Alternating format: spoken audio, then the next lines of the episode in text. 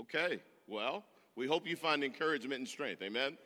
How many glad to be in God's house this morning? Yeah, those of you that are online and in the house, you are the really spiritual people that came to church on an 80 degree day. Come on, somebody. Listen, I, I was at Home Depot because my wife thinks when the sun comes out that I become her slave. How many know what I'm talking about? And so I was at Home Depot doing what slaves do on Saturday, men slaves. Any men slaves here at Home Depot? Yeah, I stayed for an extra hour. I got a beverage and I just sat down because I knew if I got back too early, she'd find something else for me to do. I sure did. I stayed a little longer, but but I stayed long enough to get mad at somebody. I was to sock somebody complaining about how hot it was. How many know when you live in Oregon and Washington and the sun comes out, shut up talking about how hot it is. Hello. We just want sunshine, yeah? So I'm grateful that you're here. You could have been anywhere. You could be doing yard work uh, online as well. We thank God that you're here. If you're here for the first time, and um, we, we think this is a great place to worship God, there's a QR code on the seat back in front of you if you're not on the front row. Hello, somebody. If you're on the front row, we love you. We're gonna, we'll put some QR codes around the altar or something. But if you got one, go ahead and you know, hit that, say, I'm new here, put the QR code, let your camera hit it and it'll take you right to some drop down boxes. If you're new here, if you give your life to the Lord, if you want to find some new information about us, it's all right there at, your, at the fingertips. How many know that the digital world has created a whole different kind of experience? We don't even pass the plate anymore for church. For those of you that seen the signs in the back or give online, the whole world has changed, but Jesus hasn't. Can you say amen? Yeah, come on, somebody. So listen, special announcement next weekend. Say next weekend. Next weekend, we got a good friend of mine her name is Angie Richey. She is the president of Life Pacific College. She will be with us, and we're spending the weekend focusing on mental health. How many know mental health matters?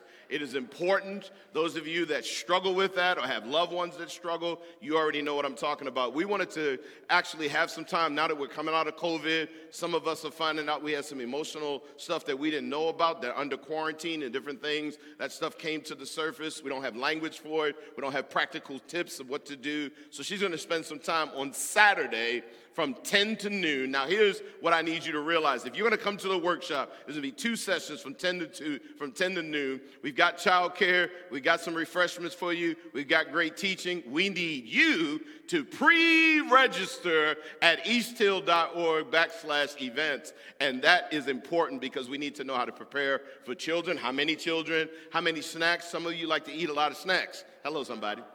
Uh, COVID 19 turned into COVID 75 for some of us. Hello. I'm working mine off, you work yours off, no judgment. Hello.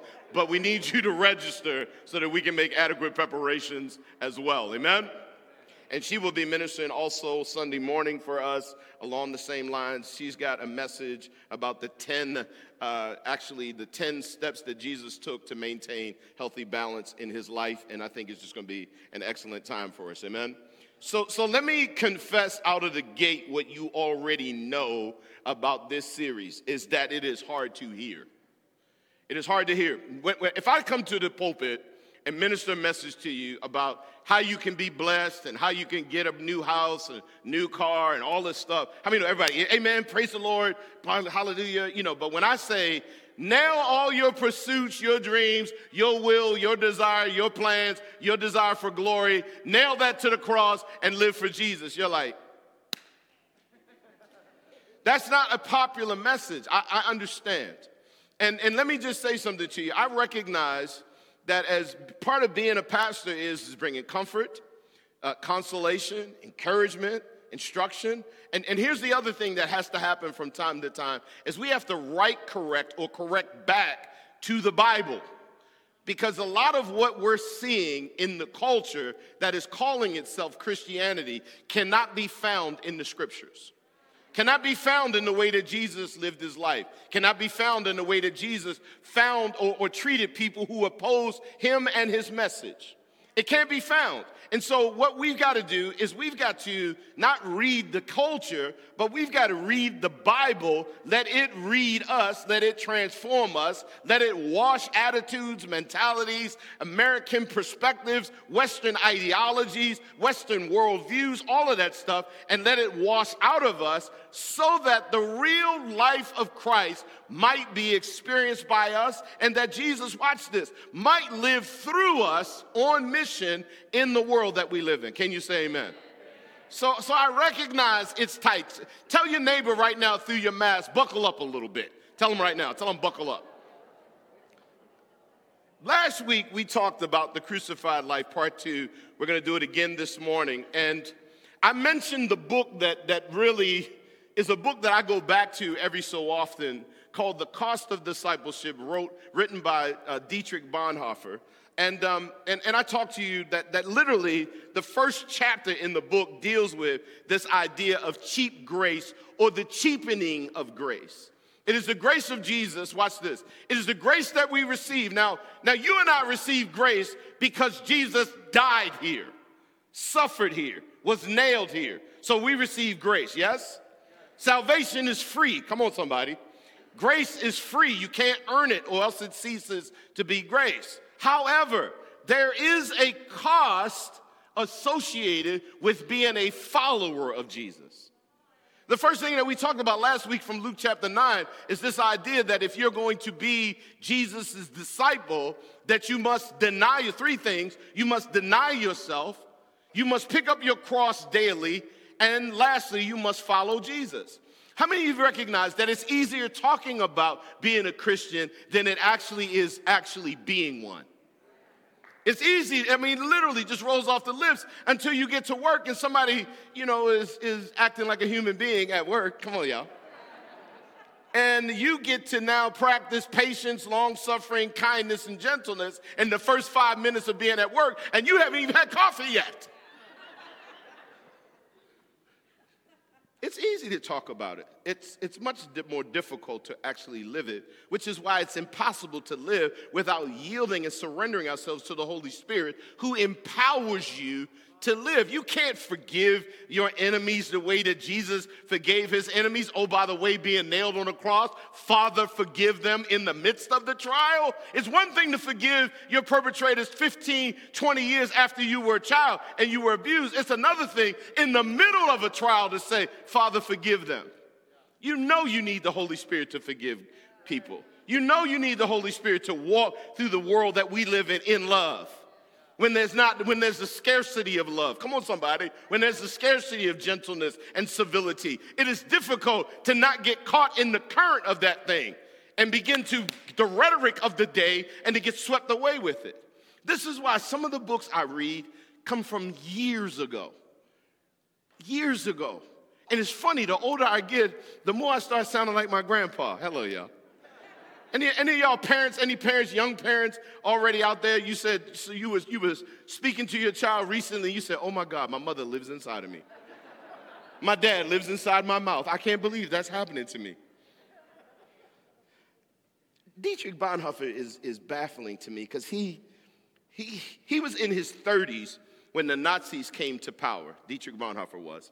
And he began to do what we want people to do in our culture, in our day, is we want people to speak out and speak against, speak to power. And, and, and, and when things aren't right and people are being oppressed, and, and, and he foresaw this corrupt regime, the Nazis, and began to speak out. And, and be a part of the opposition and all of that. And then as, it, as the war cloud started you know, sort of filtering in over, over Europe, he went to the relative safety of England, escaped Germany, went to the relative safety. If you know anything about World War II, you know you weren't safe in England either.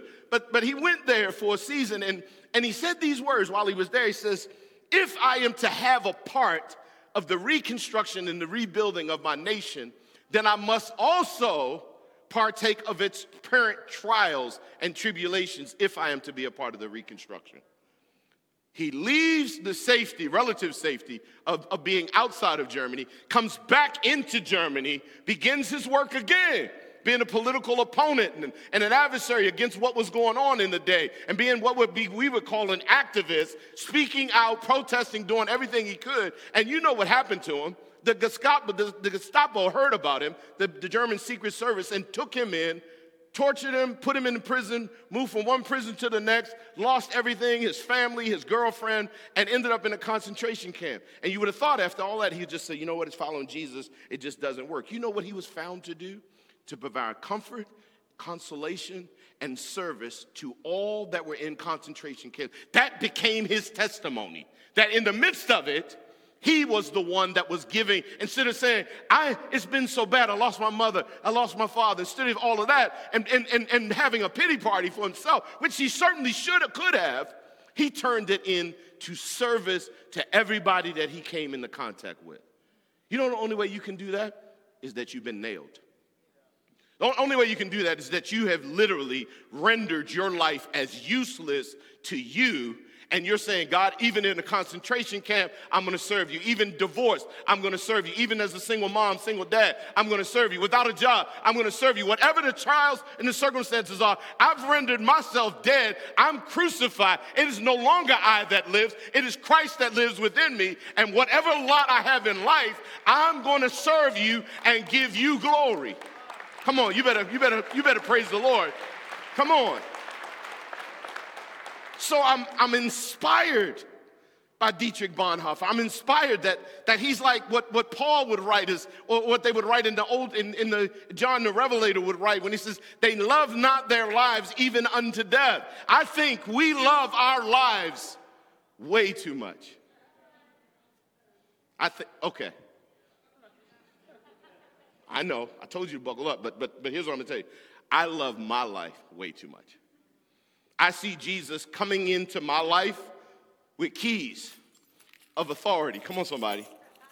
With keys of authority, and I'm not liking that he wants to invade my life. I don't like the fact that Jesus wants to be Lord and Savior. Y'all not talking to me? Okay, let me ask you this question Who does Jesus think he is to demand so great a sacrifice from me.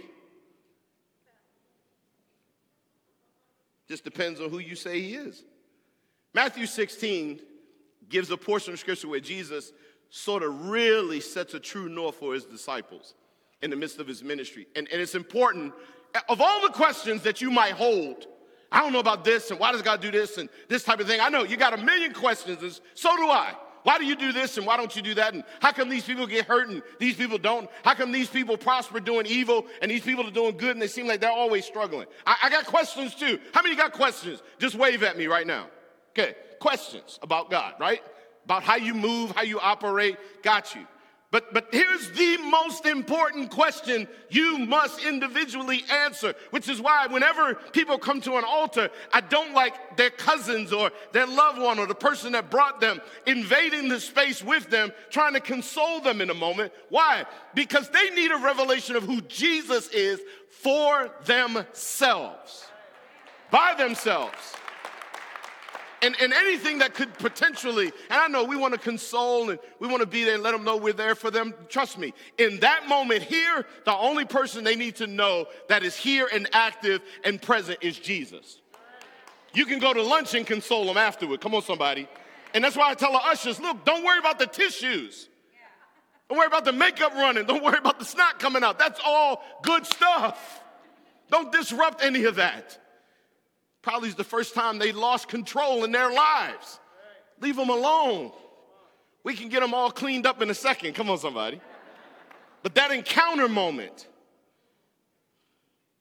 So Jesus turns to his disciples when he came to the region of Caesarea Philippi in Matthew 16. And he asks his disciples, this is familiar portion of scripture for some of you, but for some of you, you've never seen it. Who, he asked this question of, of his disciples, his inner group, these guys that have been traveling with him, his clique, his squad. Who do people say the Son of Man is? And they replied, Some say John the Baptist, others um, say Elijah, um, still others say Jeremiah or one of the prophets, you know, like, like a prophet, Jesus, you know. And he says, Okay, but, but what about you? Who do you say I am? It's important that you decide who Jesus is. Because if he's just a man upstairs, then you're like, yo, what's up, dog? And, and, you know, if he's just a good teacher, then you're like, man, some positive things about Jesus. And I really love the, the, Bible and some of the things in the Bible that Jesus says. They're really good principles to live by, very positive.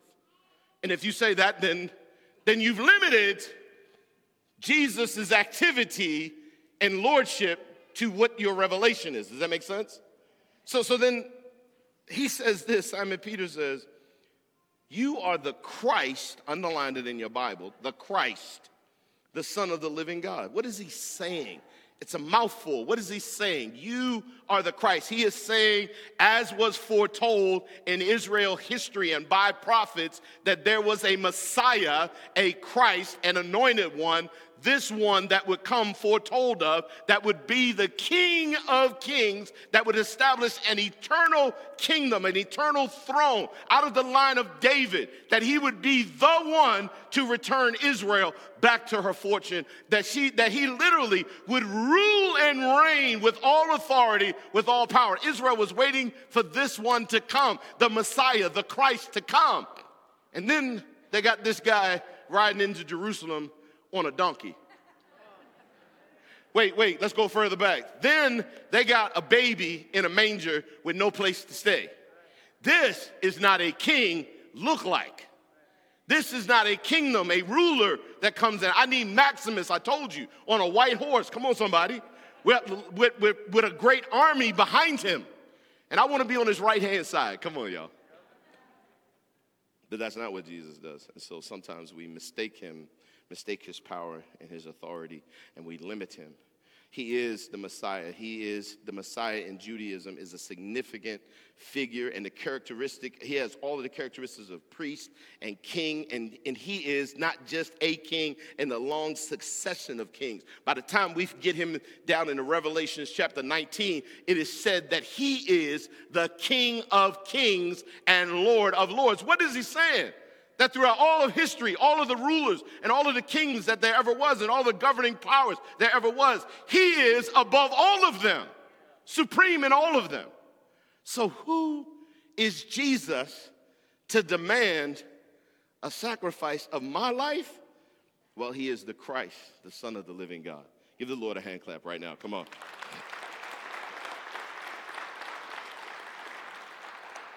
So, so there's just, uh, you know, I, I, I want to I wanna be careful about how I explain this to you because the first thing you have to realize is Jesus has the right to ask for your life because he is the one with all authority and all power. Matthew 28 and 18 says, Jesus came and told his disciples, this is after his resurrection, I have been given all authority in heaven and on earth. What does that mean? That means he is preeminent over everything created. All of creation, he is preeminent over. Whether we recognize it or not today, whether any of your friends do or your coworkers do, at some point in time, according to Philippians chapter 3, every knee is going to bow and every tongue is going to confess that Jesus is, Jesus Christ is Lord to the glory of God the Father. That will happen. But you and I get an opportunity to serve him a willingness of our hearts to serve Him in recognition of all that He's done. Has God been good to you? Just shake your head. Has, has He been more faithful to you than you've been faithful to Him? Just shake your head. Come on, just keep your head shaking. I got like 10 more questions. No, let me stop. So I like the idea of Jesus being Savior, Jason. I like that one Uh, you know, Savior, the idea that one comes to save someone. And he came and saved us from our sin, but that's not all he does. He delivers and he makes us whole. So, so that salvation is a complete salvation, right? We know this. And, and I like that part. I really do. I like the fact that, that Jesus will come and save my daughter when we're sick, that Jesus will come and save my soul from sin and the penalty of sin and the wrath of God. I love all of that. I love the fact that Jesus dispenses grace and mercy and forgiveness and kindness. Come on, y'all. Don't you love that part? Don't you love the fact that you can go to the Lord and He's a provider and He'll give provision to you when you need it or healing when you need it? Yeah, we love all of that. I just don't love that part about Lord. I just don't like that Lord part. I, I don't. I, I want Jesus to be more like a partner in this thing. Come on, somebody. I want Jesus to be more like a partner, and I prefer when we say partner that Jesus would be a silent partner. Like I, I, would like Jesus to not say anything. You know how that, that song, Oh, How He Walks With Me? I don't mind that part. You can go for the walk. Come on, Jesus. But when you start talking, how many know when Jesus starts talking, it's usually in some regards about how we're needing to line up. I don't know about you, but every time I go to the Lord talking to him about Coco and how she need to get saved, he starts talking to me as a husband about laying my life down and serving her in some way. Come on, man, I ain't ask you all that, dude. and when we talk about Jesus, we talk about somebody with keys, the keys of authority. That means that, that Jesus has all of the keys to unlock every door, has all authority, all power, and he starts unlocking doors. Come on, somebody. Wouldn't it be funny if Jesus just went to your house and just started unlocking stuff? Come on, y'all. Stuff you don't want us to see, you know, stuff you come to church and nobody know you even got that stuff. Oh, I just just keep looking straight ahead. Nobody even know you got all kinds of crazy stuff at your house that Jesus knows about. And Jesus says, "Hey, by the way," and you give Jesus the key, and you say, "Jesus, you can have Sunday at 11 o'clock. I'll give you Sunday, Jesus. That's good." And Jesus said, "Thank you, but I'm going to have all of your life, not some of it." And you're like, "Oh, I didn't sign on for that. I prayed on a Sunday, so I thought this was a Sunday thing." And Jesus starts unlocking, and he says, "Hey, I want to talk to you." about your finances. I want to talk to you about how you use your finances. And I'm going to talk to you about being a little more generous with your finance, with my money that I gave you. Y'all not talking to me. The earth is the Lord's, the earth is the Lord's, and the fullness thereof. Everything you have, including the clothes on your back right now, is by the grace of God and the provision of God in your life. Everything. All them guns in the safe, too. I'm to get there in a minute. Jesus is coming. We got a key for that one. Because Jesus wants to know how you got so many guns. Come on, wait a minute. And you, you, you get no offering, but Jesus want to know why you got so many guns. Anyway, anyway, so he unlocks. Somebody used to, the old preachers used to say, we'll know if you really get saved, because when you get baptized, you'll bring your purse and your wallet with you to go under the water. Come on, y'all. so Jesus starts unlocking doors. And he says, Hey, I want to talk to you about your money. Yep, got that one. And then you got another key on here. It's got an S on it. Oh, you know where you're going. I want to talk to you about sex. Look how quiet it get in church. Y'all are funny, man. Where you think all them kids came from that's screaming and hollering everywhere? I can't even get through the service, little joke, ah, running through the sanctuary. Where do you think that came from? Y'all want to talk about sex? Everybody having it, though.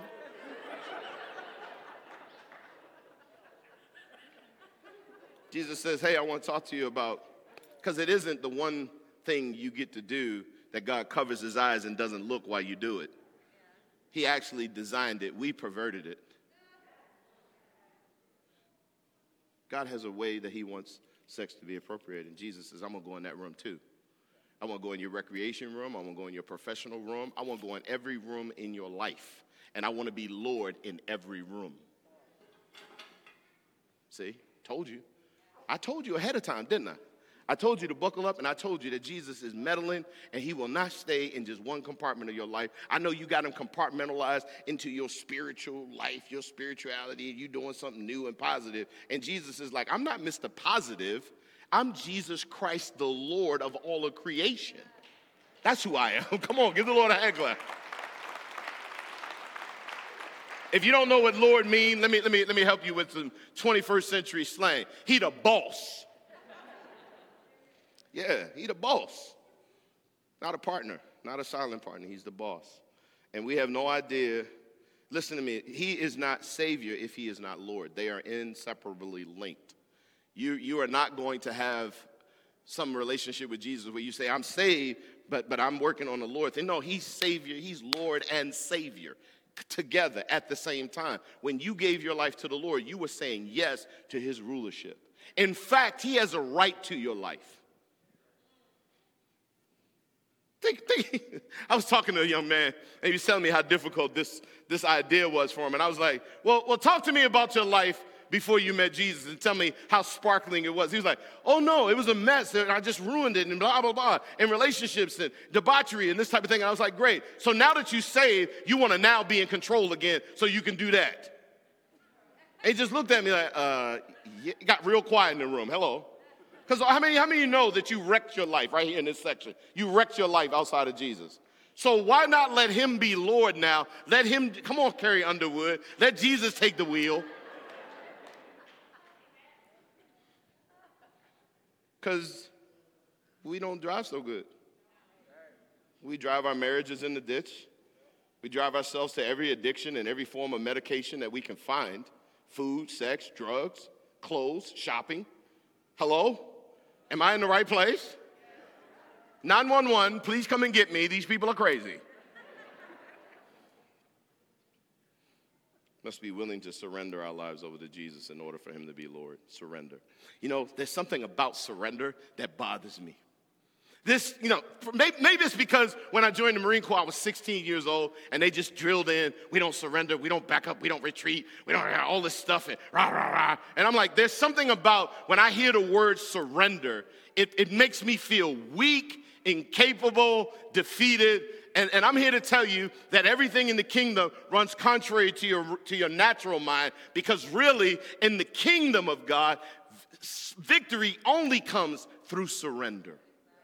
And the ultimate victory has been won by Jesus. And you get to surrender to the King of Kings and Lord of Lords. And He gets to rule your life with His benevolent, loving, gracious reign. Come on, somebody.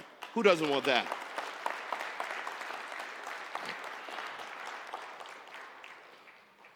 First Corinthians 6 and 19 says this Do you not know that your body is the temple of the Holy Spirit who is in you?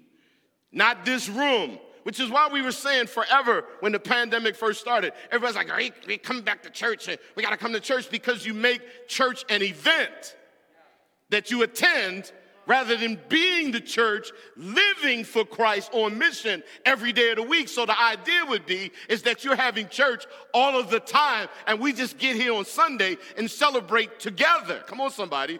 That you are the church. My God, if you regulated church to only being in this building, then look at all the opportunities you've missed. Look at all the opportunities in your community that you've missed to make Jesus' love and his plan of salvation known. Those people don't come here. The only way they will ever know is that you lived a life that was so full of the love of God and the light of Christ that they were drawn to it. Maybe they came to you while you was in your garage working on something and you thought they were just coming over oh God, here he comes again, it's Fred, and geez, you're working on something, here he comes, he's gonna start talking the whole time. And if you realize that you are dead, that your plan for that Saturday is dead, that God may have a reason for Fred coming over again. I know he didn't bring the tools back the last time, hello. But God will bless you, you can go buy some new ones, hello. And maybe he's bringing you or he's bringing him to you because you are dead to your plan and that God's mission and plan is the first and most important thing in your life. And even though you're introverted and even though you're shy, you're willing to be used by God because you recognize the Spirit of God can empower you to do anything. Even talk to your crazy neighbor who needs Jesus. I'm the temple of the Holy Spirit. I don't go to a building to a temple, I am the temple. my wife cracks up because oftentimes there's a noise that emanates outside of me that doesn't sound harmonious, which means I'm singing and it don't sound good. And I keep telling her, I was like, I'm, I'm not singing to you, by the way. That happened this morning, by the way. We had fellowship this morning before she flew out. And I just want her to know that while I was singing, getting ready for church, because I don't start worshiping when they start singing. I start singing when I get up because I have a song in my heart because I'm the redeemed. And the scripture says, let the redeemed of the Lord say so. So I say so in my house, and it don't sound so good. but I reminded her that I'm the temple. I'm not going to the temple. I am the temple. I'm coming to this building because there are other believers and we can encourage one another and lift up one another and be encouraged by the presence of one another. But I'm not attending church, I am the church. Everywhere I go, I'm the church. And so I can sing songs and encourage and see the works of God manifest through my life because I'm the temple. He lives here. and he says, In whom you have from God, and you are not your own. Listen to this part. For you were bought at a price. Did you ever look at the cross as a means of exchange, as a place where exchange was made, where, where a price was paid for you? In other words, you and I owed a penalty for our sin called death. For the wages of sin is death. And Jesus says, wait, wait, I'll pay that price. I, I want that life. Well, in order to get that life, to redeem it, to buy it back, I need a life. He said, No problem, I'll give my life in exchange for them. So then the reason that we give our lives willingly over to the Lord in service to Him, so the reason we surrender is because He has paid for me. He's paid with His blood to make sure that I'm eternally in the kingdom of God, in reconciled to God, redeemed, a new creation. That, that he's restoring me. How many can look at your life right now and see the effect of Christ on your life because he's doing new things in you, your attitudes, your mentalities? Things are transforming, not overnight, but you can see you are nowhere near where you used to be before you met Jesus. Come on, wave at me. Then it's working. Then it's working. So then this surrender thing is not a one and done. It, I don't know about you, but I find myself having to re-surrender. Because you know why? You know why? How many re-surrender people do I have here? Wave at me if you're a re-surrender person. You know what we are? Control freaks. I know who you are. I got you, all of you. I saw you. You had your hand up. I saw you. We got a picture of you, and we're going to start a support group called We're No Longer in Control. And every week when we come in, we're going to say, I'm Keith, I'm a control freak. Come on. And the Lord says, I got you. I, I know that you were formed from dust. I'm, according to Hebrews chapter 4, I'm sympathetic with you. I, I understand how you're made. I made you. I understand you. And you know what? And it's going to be times that I'm going to call you through my servants, maybe, through your own devotion time, maybe, through a spouse, maybe someone else, I'm to call you out. But I'm really calling you up. And as I'm calling you up, you're to have to surrender. Listen, if you're to keep traveling with me, you're to have to surrender some things over to me. You're to have to give me access. You're to have to allow me, what we're saying theologically, is you're to have to let me be Lord in those areas. Because I'm not just to snatch them from you, because I'm not to violate your will. But what I want you to do is I want you to willingly lay it down in response to so great a salvation. I want you to willingly say, Lord, not my will. I'm not, I'm not going to break your will. I'm not going to break your will. I want you to say, Lord, man, this is a challenge for me. This is a challenge. I, I really want to get another gun, Lord. Look, all the guys ain't thinking that's funny. The ladies did. The guys are like, that's not funny. I want you to get off the guns and get on something else. Why don't you get on purses or shoes or something? He says, you know what? I, nevertheless, because I, I know that whatever I desire, whatever I will, pales in comparison to what you planned. So I'm, ah, nevertheless, not what I will, what you will. I surrender it to you. And that's not a one and done, that's daily. Come on, how many know that's hourly sometimes? Come on, that, that's hourly. That's moment by moment surrendering and resurrendering. It is that quick that we get back on the throne of our lives. It is that quick that we snatch the keys back and say, No, I want to be in charge for a while. Surrendering attitudes, thoughts, motives, my marriage, my professional life, my desires, my dreams. Hmm. How about this one? Yielding to the lordship of Jesus involves total and unreserved obedience. Say obedience. The Bible says obedience is better than sacrifice. You know what, it, what it's saying about that? It's this idea of religious duty and sacrifice. The obedience to God, because how many of you know you can offer the right sacrifices without the right heart? How many know you can say the right words and not mean it in your heart? And what God is saying is, hey, listen, your obedience, your obedience to me authenticates you are a legitimate follower of mine. In Luke chapter 6 and 46, it says this But why do you call me Lord, Lord, and do not the things which I say? Matthew 7 says it this way Not everyone, not everyone who says to me, Lord, Lord, will enter the kingdom of heaven, but the one who does the will of my Father who is in heaven. On that day, listen to this many will say to me, Lord, Lord. Did we not prophesy in your name, cast out devils in your name, and do mighty works in your name? And then I will declare to them, I never knew you. Depart from me, you workers of lawlessness. You know what that's saying to us? That's saying you could be in church with all the right verbiage, and you can even do some of the right work and not know Jesus intimately as Lord and Savior. And that you find that you find that out at the end of the age when Jesus is beginning to judge, and that's too late. It is imperative that you hear me as your preacher and as your pastor and as a brother, quite frankly. It is imperative that you hear me say, you can't just give Jesus lip service. You can't give him 45 minutes on Sunday and think, I'm good.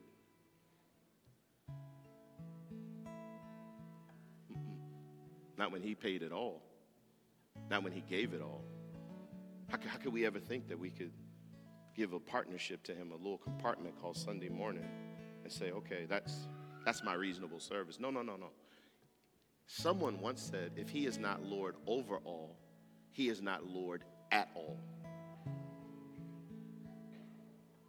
Jesus, Lord, ruler, director of everything in my life. He gets to say yes or no, not me. I've nailed my rights to the cross. Listen to me. I, I love you. Look, look at me for a minute. I love you. Do you hear me? But I love the sunshine too. And if I could have had my way, we'd have been in SoCal pastoring, not Gresham. That's the facts. I got, hey, by the way, I can't even hardly see some of you because I got allergies really bad because I live in Oregon. Hello, somebody. When I'm in San Diego, you know what my allergies look like? Watch this. Hachoo, that's it. Once a morning, that's it. But my life doesn't belong to me. It's not about my convenience, my comfort. I serve at the behest of my Lord and Savior. So, guess what? He said, Come to Gresham.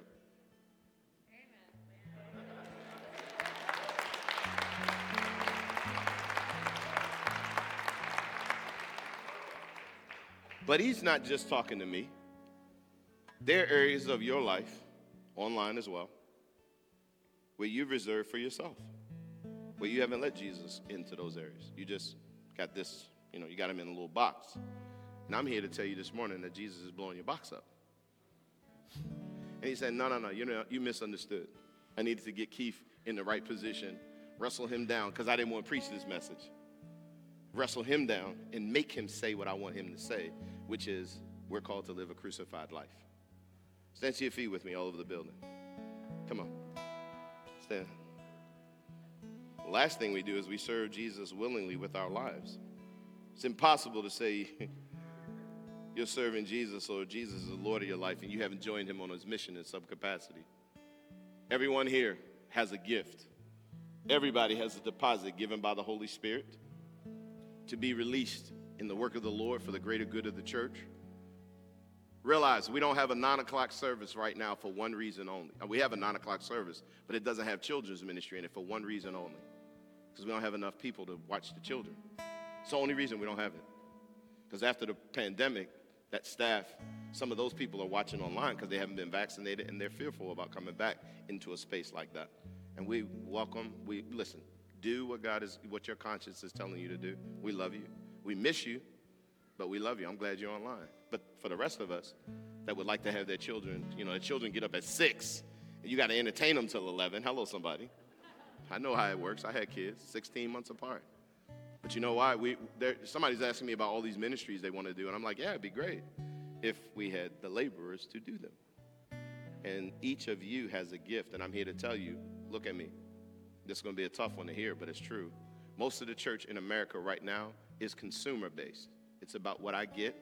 Do I like the music? Do I like the environment? Do I like the preacher? And none of that is wrong, except it's not the first thing to ask. The first thing to ask is Jesus, have you assigned me to be in that body? Yes. Then, if I've been assigned to be in that body, what is my job there? What is the thing that I do that provides something of a blessing for everyone else?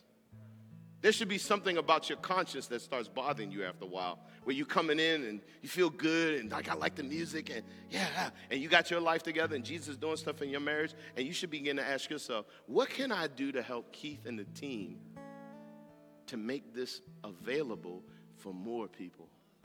How do I get involved? Because that's what it means for him to be Lord. Lastly, is that you serve. When you recognize who he is, you serve the greater good of other people. Amen? Is that all right? How quiet it got. Let me get every head bowed and every eye closed. If you're here this morning, you say, you know what, I've never heard it quite put that way. Jesus being the boss. Okay, I understand what that means. You use the vernacular that I can understand. Um, he's not the boss of my life. You said, Lord, he's not a ruler. I've never recognized him as a king, and I struggle with surrender, but I recognize that he's calling me to it this morning, even online. And if that's you, signify that with an uplifted hand. Uplifted hand. So that's me, Pastor. Would you pray with me? I see your hands going up. Okay. We're going to do something different today. Because all of us, look up at me for a moment. How many recognize, nobody's staring around, how many recognize there's some unsurrendered areas of your life? Lift your hand. All over the building. Look, unsurrendered areas. No, no, no. Not half mast. Lift your hand up so I can see it. There you go. You know, it's like this like, yeah, I got some unsurrendered stuff. No, no, just lift your hand. Lift, let me see it. Me too. Now, let's do the next step, which is surrender. Put your other arm up. Tricked you, didn't I? Close your eyes. Give Jesus permission. Surrender it. Give him permission to be Lord in those areas. Savior, if you need a Savior, but you must recognize that He is also Lord. He has the keys to every compartment of your life. And not begrudgingly, but willingly, it's a sign of surrender. Just say, Jesus, you can have it all. I recognize I'm going to have to resurrender again probably this afternoon. But in the meantime, I mean it, Lord. You have permission to call me on it, Holy Spirit. Whenever I'm backing out or becoming a control freak in my own life again, you have permission to remind me that you are the King of kings and Lord of lords over my life. In Jesus' name. And everyone said, Come on, you said what? Come on, give the Lord a big hand clap and shout. Come on.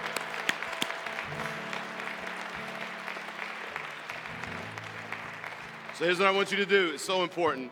Keep investing in relationships. Look, 90% of people that give their life to Jesus come to a church service and give their life to Jesus because somebody they trust in their life invited them. Keep inviting and don't take it personal when people flake or don't come. Just keep being the light and the salt in the earth. Amen. Invest in relationships and invite people to come to God's house with you. Amen. Go with God. God's going to go with you. I love you. Break down every wall. We'll watch the giants